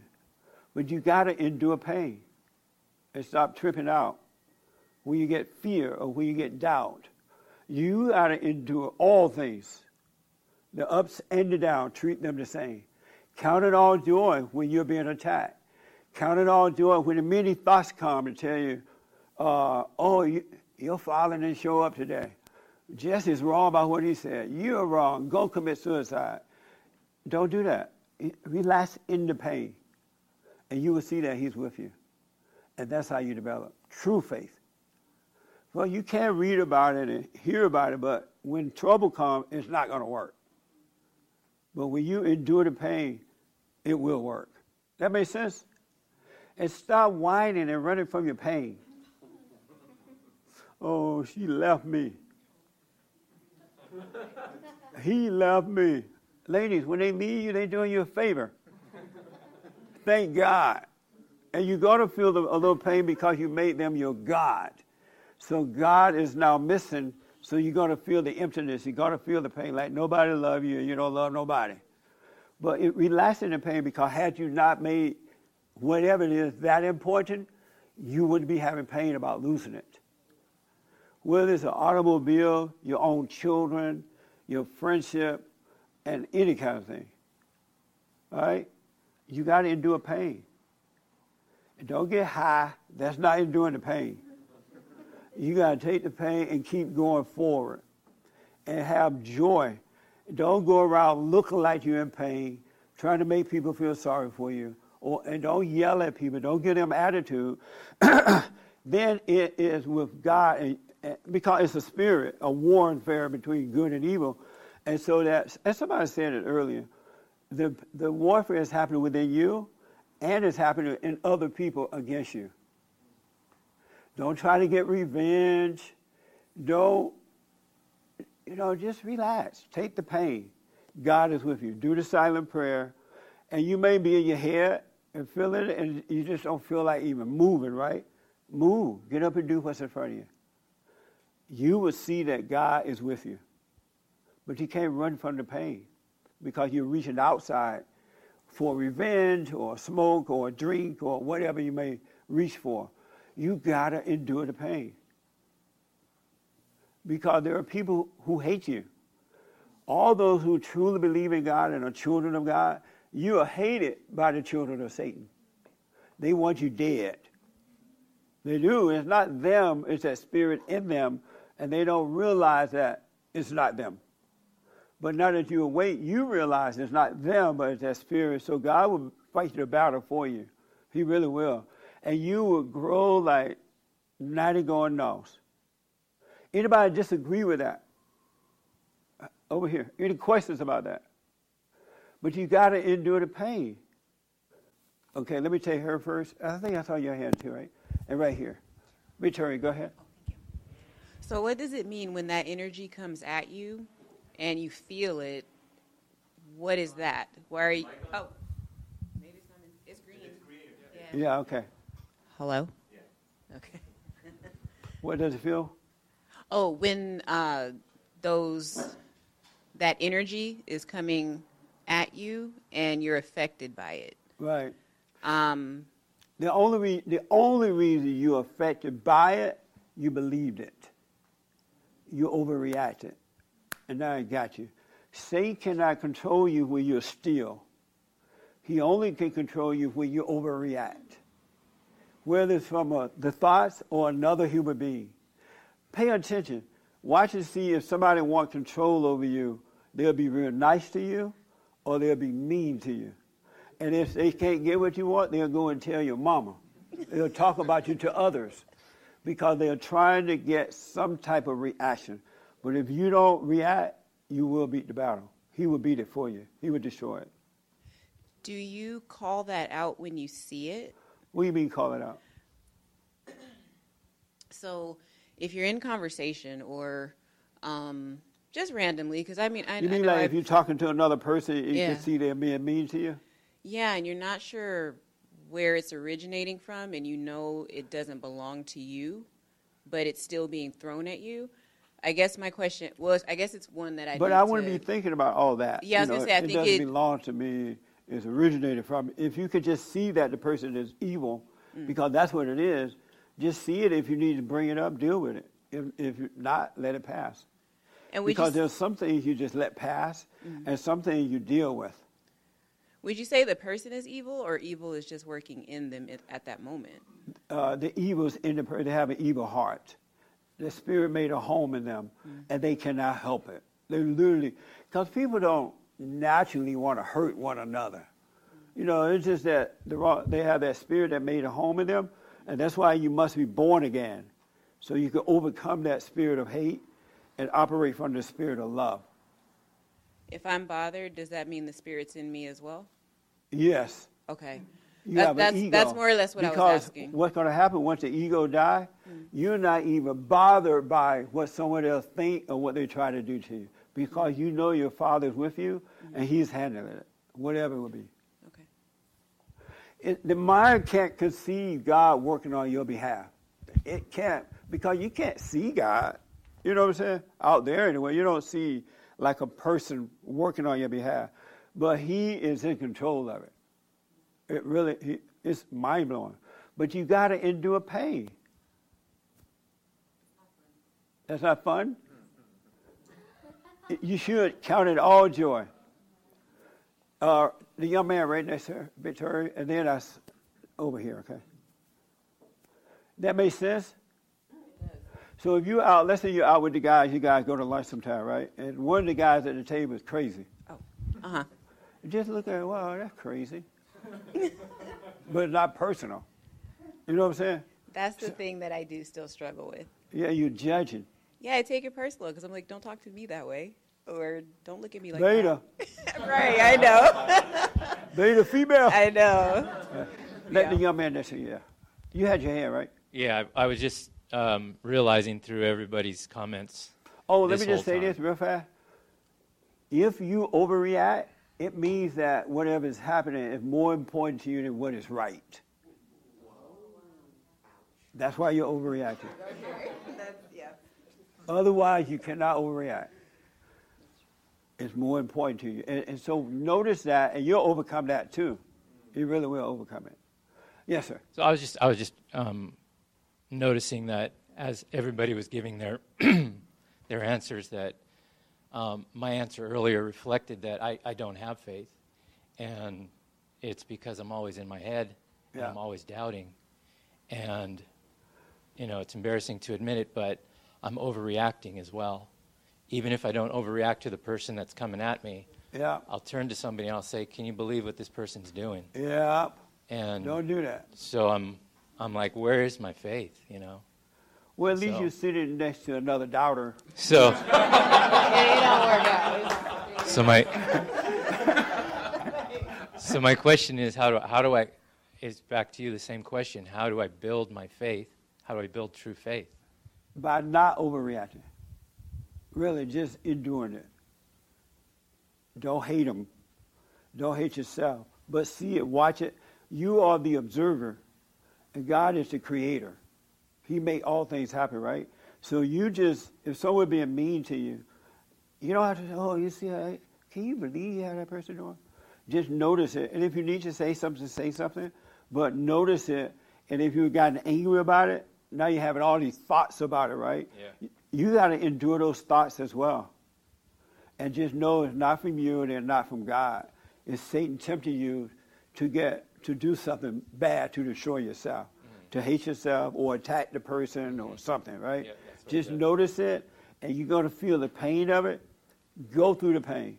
God is with you. And then if it get too heavy, you can say, you know what, Jesus, I need help with this one. Help me through this pain. And he'll help you. Right away, he'll help you. But don't, don't you try to solve it at all.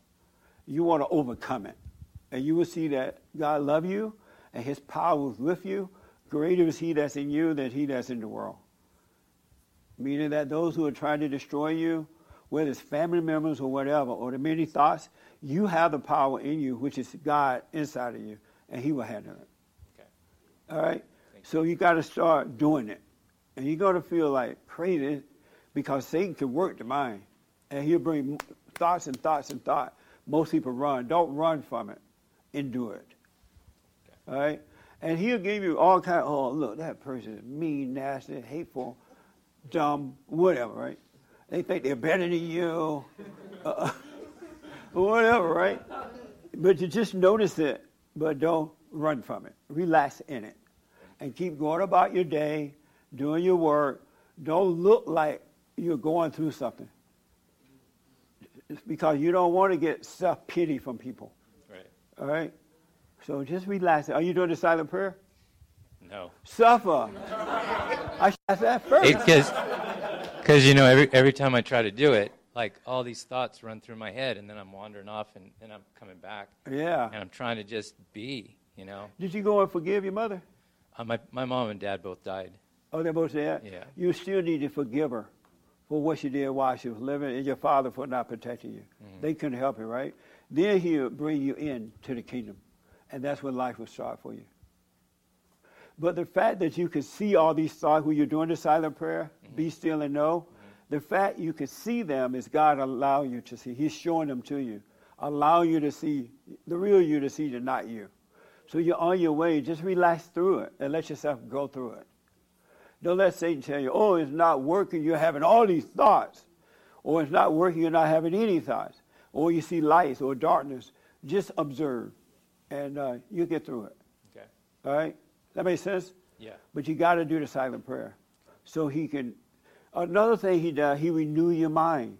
So eventually, when your thoughts, or which are not your own, or your physical enemy attack you, Satan can't even bother you with the mind because you have a different mindset now. Your mind has been renewed. All right. So it's it's. I read about that in the Bible, but to live it is amazing. It really is amazing. You, anything else? No. Okay. Yes, sir. Let me take the young man in the white shirt, and then you. I just had a quick question about um, about like physical pain too, because I noticed that when people get like a little headache or whatever, they run to. They're like, "Oh, I need to get Tylenol. Oh, I need to do this. I." Need. It's like everything. Every time you're getting like a f- even a physical pain, they run to something. So well, I'm wondering if it's a best to similar. try to endure that too sometime, but if it get too bad, you have to see a doctor or something. yeah, yeah, yeah. But I'm saying the But little, the the little things like. If you don't overreact to it, you can handle it. It'll pass. I didn't know but if it if somebody same get a effect on your headache mind. and right away they got, oh, I got to get a, a Tylenol right away, then they're just getting weaker and more dependent on the pill. Because a little headache will become a big headache. Now you need more pills. But if you would do that little headache and overcome it, you're less likely to reach for pills. You get stronger, even in sickness. I was just yeah, because when I was a little kid, and I'd get you know sick or whatever, and my mom was like, "Oh, I gotta get you," and I was like, "No, just Yeah. get, I just want to deal with it."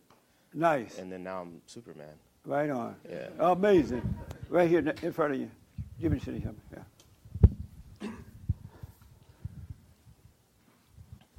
Uh, so I want to ask. Let me just say this too. Even when you're enduring this pain, Francisco mentioned the mustard seed faith.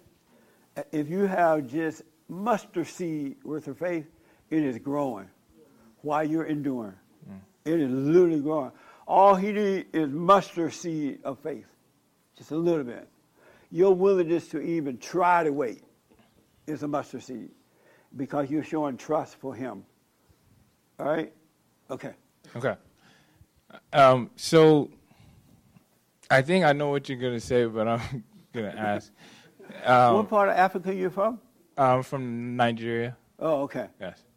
So, um, and he's actually. Uh, You're Nigerian too?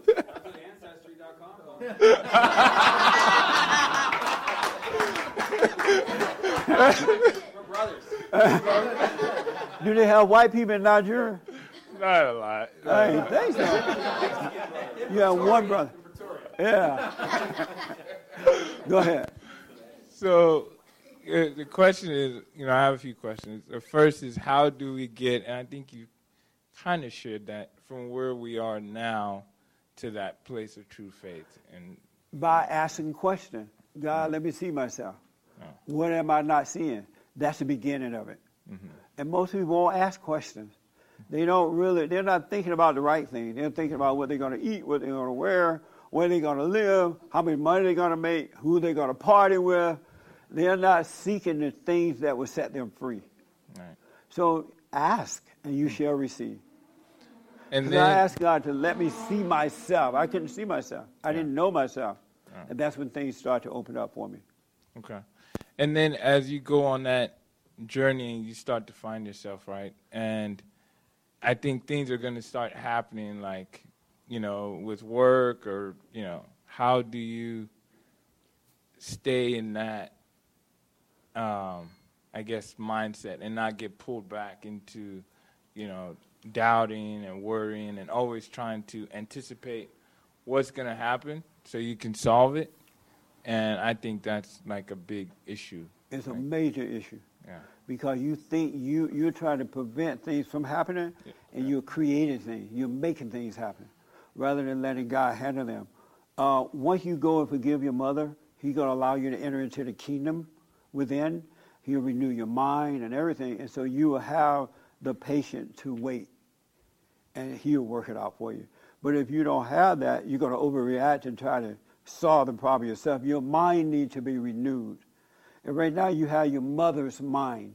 You know how a woman think mm-hmm. and feel, right? But once you forgive, he's going to give you a logical mind. Even with women, they cannot enter into the kingdom because of their illogical mind. He has to. He will renew their mind, cause it to become logic, logical, and then he'll bring them in, because that mindset is not of God and it's not of the ladies. It's of Satan, and you can't come in. But you got to face your mother so he can bring you into the kingdom, and do the silent prayer as well. And so you would naturally grow into being becoming his son, and the father would take care of you when things happen at work or anywhere, because you would have the patience to wait on him. You would know that he's taking care of it. Okay. That makes sense? Yeah. Yeah. So make sure you f- face your mother. All right. Okay. Uh, s- so do you live here now? Yeah. Oh, okay. Um, go on FaceTime and talk to your mother this week. And just let her know I'm sorry for Haiti. I'm glad I live in another part of the world. it's easier this way, but I just want to tell you, I hated you. and I know you can't help it because I become just like you. Right, you're her image right now. You want to be created, recreated in God's image. Okay? Nice. Uh, right here. Oh, okay. Right. Wanted to share with you an experience that we had this week that, that to me is a confirmation of what we're, what we're talking about today and of God's existence and this whole thing being true. We were in a place, I don't want to say too much because of camera, but we were in a place looking to buy land. And we found uh, a perfect plot. We met with the agent, did the whole thing. Yes. Uh, we decided it's the right one. Uh, we have a family member that lives there in that area, and we were discussing it with them. They said, let's go back and look at that plot. Maybe we can talk about helping you get into it a little sooner. And so there was a lot of good things starting to happen, like we were going to make a decision and make it happen. We went back to the place where it was, showed it to them. As we went to leave that area, uh, someone tried to basically run us off the road. And they had a, there was a road rage incident. They, they ran, tried to run us off the road and threw stuff at our car. Your whole family was in the car with you It guys? was uh, one of my daughters, my son, my wife, and another family member. Was it Black Lives Matter or somebody? Uh, no, the opposite, in fact. Oh, White Lives Matter. No, uh, yeah. well, it, it was it was a it was Mexican Lives Matter. it was a tomato MAGA hat wearing person. Now, I'm a Trump supporter What too, but mean? well, I don't want to say red. You know, I don't want to use the term, but What's a tomato? Oh, redneck. yeah, he read. He read. So, uh, Well, at least it was another white person, right? he, uh, It wasn't Black I, I don't. I don't know. I, I'm not the same group as them. Let me just tell you that. Although I am a Trump supporter, but they must have been coming back from his rally, and they were all amped up. So they tried to run us off the road. They threw something in our car, and it was a big mess. Right? We didn't really overreact. My wife and I. We said, let's just call the cops and have them pull them over. Yeah. The relative that was with us had a big problem and tried to fight this person. Wanted to get out of the car. Wanted to argue. When we finally got back to their house, they wanted to be the one to tell the police everything on the phone. You know, it's my car. I was driving. Yeah. And then the rest of the afternoon turned into them being angry at me and us for not allowing them to get out of the car or not allowing us to for him to deal with the police, which ruined the entire afternoon. We were going to come back and talk about how we're going to buy this land. Yeah. And we're going to take steps to do it. And I, you know, we didn't react that way. Right on. My blood pressure didn't go up. My hands didn't shake. And I actually said that to him. Right on. I said, Why are you allowing the evil of this idiot to Yeah. come in and now you're making a bigger issue out of this? I That's mean, right. our incident with him lasted not even 10 minutes. And we actually watched the cop get him and pull him over, and we waved and laughed at him as we were driving by. Right. And that was, that was all that we wanted. When next time they want to get out, put them out on the freeway. Okay, you stay, we leaving. That's what I told her. I said, I said next, Okay, if he does that, I'm going to drive away. man. We gone. I'm going to leave him in the street and let him drive away. That's the- right. That idiot in the trunk's like, follow me, follow me. I'm not following you. I'm let the police follow you. That's right. So Amazing. So it's just to me that's me a that's perfect example of not overreacting. yeah, and that's evidence of of his will and the and the and the enemy as well. Absolutely, man. And uh, you know, if it wasn't for what's happened over the last year with my transformation, I would have reacted very poorly. I would Yeah. have got out in the car with him and probably got shot because these people are all carrying guns in that area, and so and th- that's the way it That's is. what Satan wanted. Yeah. For you to overreact and take you out of here and leave your family without you. Yeah, and Yeah. he and he he was successful for a short time in disrupting our goal of creating a new life and a new homestead. And so now You days tell this family member he's never going with you again. yeah, yeah. We Yeah. said they've said if you're going to act like that, you're not going to get in the car, or I'm going to. You're just like as you said. You open the door, I'm going to leave you. That's right. There to deal with it. Absolutely, man. It's not my problem. You, don't let him put you and your family lives at risk No. like that. That's insane. I actually had I locked the window, and that's why he opened the door because he wanted to roll the window down when we finally got to a place where we can be next to each other with that What? idiot. Is he a Christian? Uh, he's working on it. He, he's, he's, he's, he's struggling with it, but he's going through a lot himself. But, Amazing. but he called later and told us that, you know, you were right. Nice. Uh, I, I acted Im- improperly, and we've been in talks on how to get through this process and get this piece of land going. Is so. he an important part about the land? Do you need to talk to him about the land, or can you be No, done with him? Not necessarily, I'll but, be done with him for now. but uh, the you reason get your land. Yeah. The, the reason why it was it was helpful because it would allow us to do it sooner. Just Oh, to- I see. You know what I mean? In case that piece of property gets sold Right. or Okay, I got you. that sort of thing. So Yeah. it was it was like a blessing was starting to happen, and the devil saw that That's and put that in our that obstacle in our Absolutely, man. But I'm glad you dealt with it right. And your family needs to see that. And, and so does this guy that you were with. He needs to see somebody doing it the right way. And that would encourage him. Amazing, man. Thank you. Nice. Let me tell you, the young man, and then we got to end. I have my brand new biblical question. It's an amazing question. It is an amazing question. It's going to make you want to slap your mama.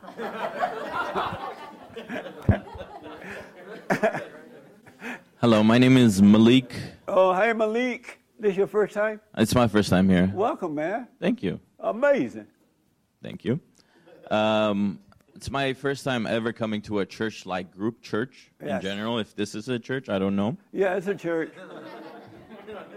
Okay. Um, I'm born in Armenia, and I'm sure a lot of people know or maybe maybe not know what's happening there. Yeah. It's the first Christian nation. Right. They believe in God like no other, maybe like no other nation. Yeah. Currently, they're getting bombarded by the next door nation. But they still believe in God and they still believe in the fact that they're going to win. Now, when you're suggesting that we need to think positively about the enemy who's currently blowing up cities and killing children, how do you think positively amongst those people? That's a really good question. Wow. Joel want to answer that really fast, and I'll add to it. That's a I actually really want to add one last thing. I, I'm a real estate agent. If you guys need to buy land, You definitely from Armenia. That's for sure. Yes, sir. So over in Armenia, they're having this war, and they're trying to kill the Armenians. How do you think positive about your enemy in that case? Get him back. No, not really. um, understanding that they, you know, they can't help it either. Um, they got issues, you know, the same. Speak into the mic for me. They can't help it either. But how do you think positively about them? Here's where, because of time, and he's somewhat right, don't hate your enemy. You don't have to think positively about them. Just don't hate them because if you hate them, they will conquer you. But if you don't hate them, you will clearly see how to conquer them, how to defeat them. Because when you hate them, your mind going into darkness, and you're just going to be fighting a battle, you're going to end up losing. But I'm telling you, man, if you don't hate them, and they, it's not right for them to be doing that, right? But don't hate them for it. Then you can defeat them. You're not thinking, oh, these are some nice people. You know, you're not thinking that way. to to love your enemy it means don't hate your enemy. Don't let them get you angry. But but defend yourself. And you will see clearly how to do it. God will guide you. That makes sense? Okay. Does that help a little bit? Then how do I do It does help a little bit, yes. Yeah, it just means don't hate them. And that way God will guide you. Because God, because God is love, and in Him there is no hate. He is the light. And so when you don't have anger, you operate in the light. But if you have anger, you're operating in darkness. Uh, Also, I want to just say regarding the gentleman who was uh, driving on the road. Yes. Um, I have this thought process. I've always had it before uh, anything. Is you don't know what the other guy is going through. You know. Right. Just leave him. Let him do whatever he's, he's gonna do. You know. Well, it sounded like they, he and his family handled that that way. It was the guy that was with them that overreacted. Yeah. Thank you, man. Any other question? No. Thank you. Okay. Um, so, endure pain. All right? Stop running from pain. Stop being so soft. what the? endure pain. And I'm talking about that inner spiritual pain between darkness and light. All right? My brand new biblical question. You heard of the cross, right?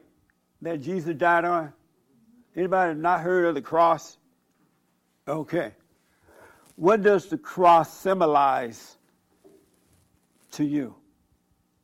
What does the cross symbolize to you? Real fast, right here. Is this your first time too? Oh, welcome, man. What's your name? Uh, Lenny. Lenny. Yeah, I met you once. It was back at Politicon last year. Oh, are you Italian? Uh, no. It's Oh. uh, spelt. It's spelt the German way. Oh, okay. L E N I. The girl's way. The girl name. But Yeah. That, that says everything, doesn't it? What, yeah. what but does yeah, the cross symbolize to you? it, when it, um, Jesus. That's how it's always appeared to me as a child, because that's what I was taught as a child. So wherever I went, because my parents would take me to different churches as a, as a ever since I was a little baby. I, I would always see crosses and crucifixes. They'd tell me the story. So everywhere I go, I whenever I see like somebody wearing like a cross or crucifix, it, it makes me think of Jesus. Oh, okay. Very first thing. Esteban, what does the cross symbolize to you?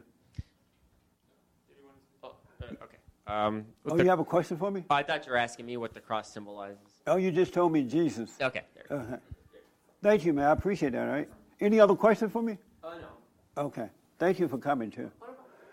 Um, Esteban, real fast. Um, I'm not. Oh, well, I said yesterday when you asked me that, I think it means like um, it's a reminder that about sin and what happened in the fall. Like uh, sometimes I take it for granted, you know, like how uh, bad sin is. So like you kind of like think it's funny or fun, or you just don't think it's a big deal. So it kind of reminds me that how serious uh, everything is, and you know a little bit about myself, you know, the darkness and stuff like that. that, that what the cross mean to you? Yeah. Similar? Uh-huh. What? Uh, no, I'm playing. I'm playing. Last person. What does the cross symbolize to you? You seen the cross, right? Yeah, yeah. Okay. Uh, just simply, just I just just think about Jesus. I don't, I don't. Yeah, that's that's just it. Just Just growing up, Jesus? seeing the necklace and everything. Oh, okay. Yeah. How about you? Is that your wife that with you? My wife? Last week. No, that's my girlfriend. Oh, that's your girlfriend. Oh, okay. Uh, you guys live in L.A. Yeah. Is she working? Mhm. She's working already. Oh, okay. Go ahead. I was going to offer a job. That's right. Oh. Go ahead. Um, I think the cross for me symbolizes uh, the pain and suffering Jesus went through for us. Oh, At least okay. that's the first thing I think of. Oh, okay. Does it help you to think of it that way? Um, does it help me? Yes. Like in what way? Any way at all? Yeah. In what way does it help? It reminds me of the stories that I've, that I've been taught. And what does that do for you? Um, it just reassures why I believe in Him. Oh, okay. That's my question for this week. What does the cross symbolize to you? Isn't that a good question? I can see people thinking. All right. Is this your first time in, in the jacket? Is this your first time here? Oh, ha- I'm black and slow. All white people look alike. what does the cross symbolize to you? Absolutely nothing. Nothing. Yeah, no. Nice. Like when I see that, uh, You'd be like, what that for? Yeah, it's just like, yeah. You smoke pot? No. Oh, you sure? Yeah, I'm sure. no, I'm playing. Don't smoke pot. What does the cross symbolize to you? Yeah. You let your hair down, right? you didn't want to roll it up this morning? No, no. what does the cross symbolize to you? Uh, the the human imperfection, like sin, I feel he he bore it, and Jesus Christ is different than any human. Oh, okay. Yeah. Does it help you to see it that way? Does it help me to see it that way? Uh, yeah. I In guess. what way?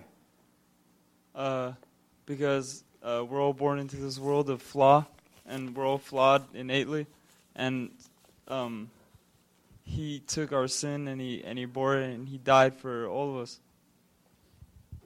And how are you being helped by knowing that? How am I being helped by doing that? By knowing that about it. I don't know. Okay. Um, one last word from you about it. You, you had your hand right. It's your first time, so you got the. Nobody else raised their hand. I know, guys. They're messing with me back there. I'm supposed to. Sorry, guys. Yeah. What does the cross symbolize to you? Forgiveness. Forgiveness. Yeah. And what do you mean? Um, every everything that Christ took in on that cro- on the cross, He forgave every single bit of it Okay. to everybody that did it to Him. So when I see the cross, when I think of Christ, I think of forgiveness. Okay. All right. I'll put my little two cents next Sunday, but here's what I recommend you do and give me some feedback next week if you show up. Endure this week, all things. See what happens. All right? Take the pain. When the thoughts come and you believe in one, just endure whatever feeling come with it. I want to know what you think about it. All right? Um, so we are totally out of time. Uh, we're having a meeting this week, right? Oh, the men's forum is this Thursday night. That should be fun, right after the election and all that. So this Thursday night at 7 o'clock for men only. Uh, any other announcement? what? Oh, yeah. We, uh, we put out a newsletter two or three times a year. If you'd like to get it, make sure we get your mailing address so you can get it. No, no cost. Um, anything else? We voting for it. Who asked? Well, personally, y'all can vote how you want. We in church, right? I'll vote for the Great White Hope. Who asked me that? You? Right on. But uh, yeah, don't forget to vote. Uh, thank you for your donation as well. If you need counseling, we have the best counseling service on this side of heaven. The show tomorrow, tune in Monday through Friday, 6 a.m. tonight. And the hate report right after my show. We do have an opening for a front office person. If you're interested, go uh, send your resume to rebuildingtheman.com. But oh, bond at bondinfo.org. But you have to know QuickBooks. What the? QuickBook and some accounting, right? And bookkeeping, a little bookkeeping, and stuff like that. All right? So let us hear from you. Thank you all for coming. I absolutely appreciate it. Good fellowship today. I appreciate it.